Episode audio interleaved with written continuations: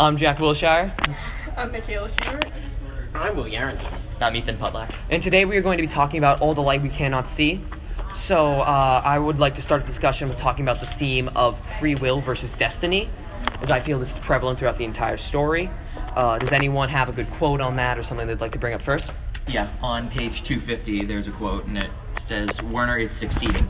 He is being loyal, and he is being what everybody agrees is good. And yet, every time he wakes and buttons his tunic, he feels he is betraying something, and that it is really encapsulating Werner's internal conflict between, you know, his free will and his destiny. Like he is currently living out his destiny, but his free will is telling him, "Hey, you shouldn't be doing this. You should be working towards your own desires." I agree with you. I feel like that's also um, one of the things he also struggles with is his relationship with his sister Jutta.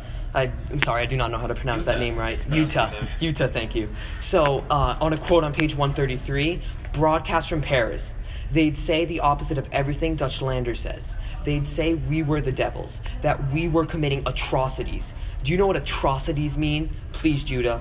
Is it right, Judah says, to do something only because everyone else is doing it?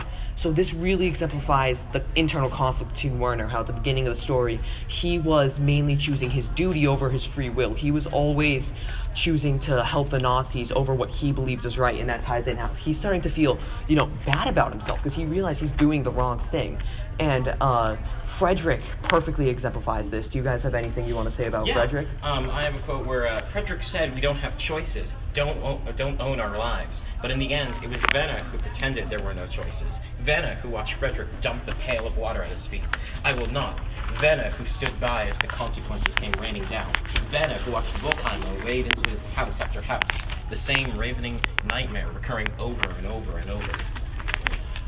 And yeah, Frederick ultimately pays the price of He does. ultimately living out his free will over his destiny. And I'm not exactly saying that the destiny is a good thing in the right case scenario, but the free will, Frederick was punished for it. He is, and I mean, Frederick, t- at the end of the story, I'm a little confused exactly what happened to him, but he kind of became like a vegetable. Like, he needed his mom to do everything for him. He suffered like sh- I think it was long or short term memory loss or I something. like think that. so. It No, was yeah. something that turned him into he couldn't live by himself.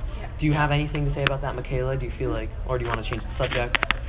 That I think we've been really focusing on the free will part of the story. Mm-hmm. That a nice amount of the story also focused on destiny, mm-hmm.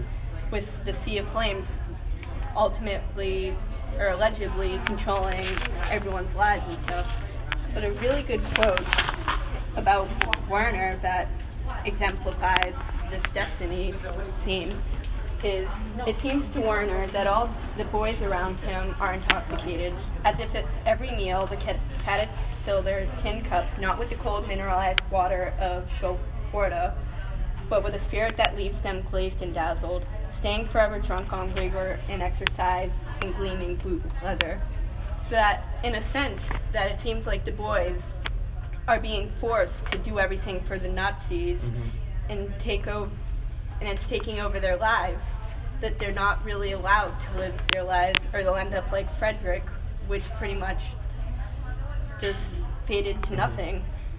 I agree with you. I feel like you brought a really interesting point at the start with the Sea of Flames. I have a quote on page 21. The curse was this The keeper of the stone would live forever, but so long as he kept it, misfortunes would fall on all those he loved, one after another, in an unending rain. But if the keeper threw the diamond into the sea, thereby delivering it to its rightful recipient, the goddess would lift the curse.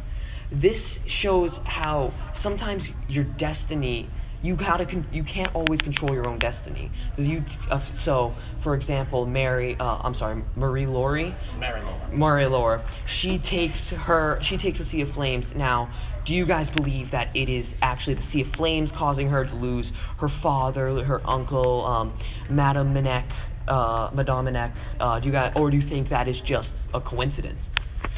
Personally, I feel like it's more of a uh, it's more of a plot device, if anything. Yeah, I mean, yeah. uh, Yeah. I don't know if it, I don't can't say for sure if it's actually cursed or not, but it sure the book sure makes it seem like it is, especially because early on, near the end of chapter one or two, um, it's, men- it's mentioned the stone came to be known as the Sea of Flames. Some believe that the prince was a deity, that as long as he kept the stone, he could not be killed. But something strange began to happen. The longer the prince wore his crown, the worse his luck became. Uh, One month later, she was blind. Kind, and kind of noting how bad luck happens to everyone around it, but not the person who has it. Which is a good idea because it also exemplifies how Marie Laure. I'm sorry, I'm not going to be able to pronounce that name. Mary Laure. Mary Laure was her. She never suffered anything herself. It was all her family who suffered around her, which again begs the question. Yeah, and when uh, her father had it at the museum, she was the one who became blind. Well, her Right. father was fine, but as soon as she had it, everything went bad for everyone else. Now here's here's the caveat. What about von Rumpel? He never exactly had the stone, though he suffered whatever his tumor, and he spent many years of his life looking for it. His I don't even know if it's free will or destiny that's entirely consuming his life in the search for the diamond, but it ultimately led to his demise by the hands of Werner. So is in, in tandem with the Sea of Flames and the destiny of free will. Is it really a curse, or I feel like in Von Rumpel's case, it is a coincidence, but in Mary Laurie's case, I'm sorry, in the, her case, it is the curse. But any final thoughts since we're a little deep into this run? But I agree with what you said. That I believe that Von Rumpel's situation was all a coincidence because before he had the tumor and stuff, he wasn't really thinking about the stone. And it was more about like being in the military and mm-hmm. everything. And all of a sudden, he gets the tumor and stone enters his life then. So I really think that's just a mere coincidence. Okay, well, that is all the time we have today, and here's our outro music.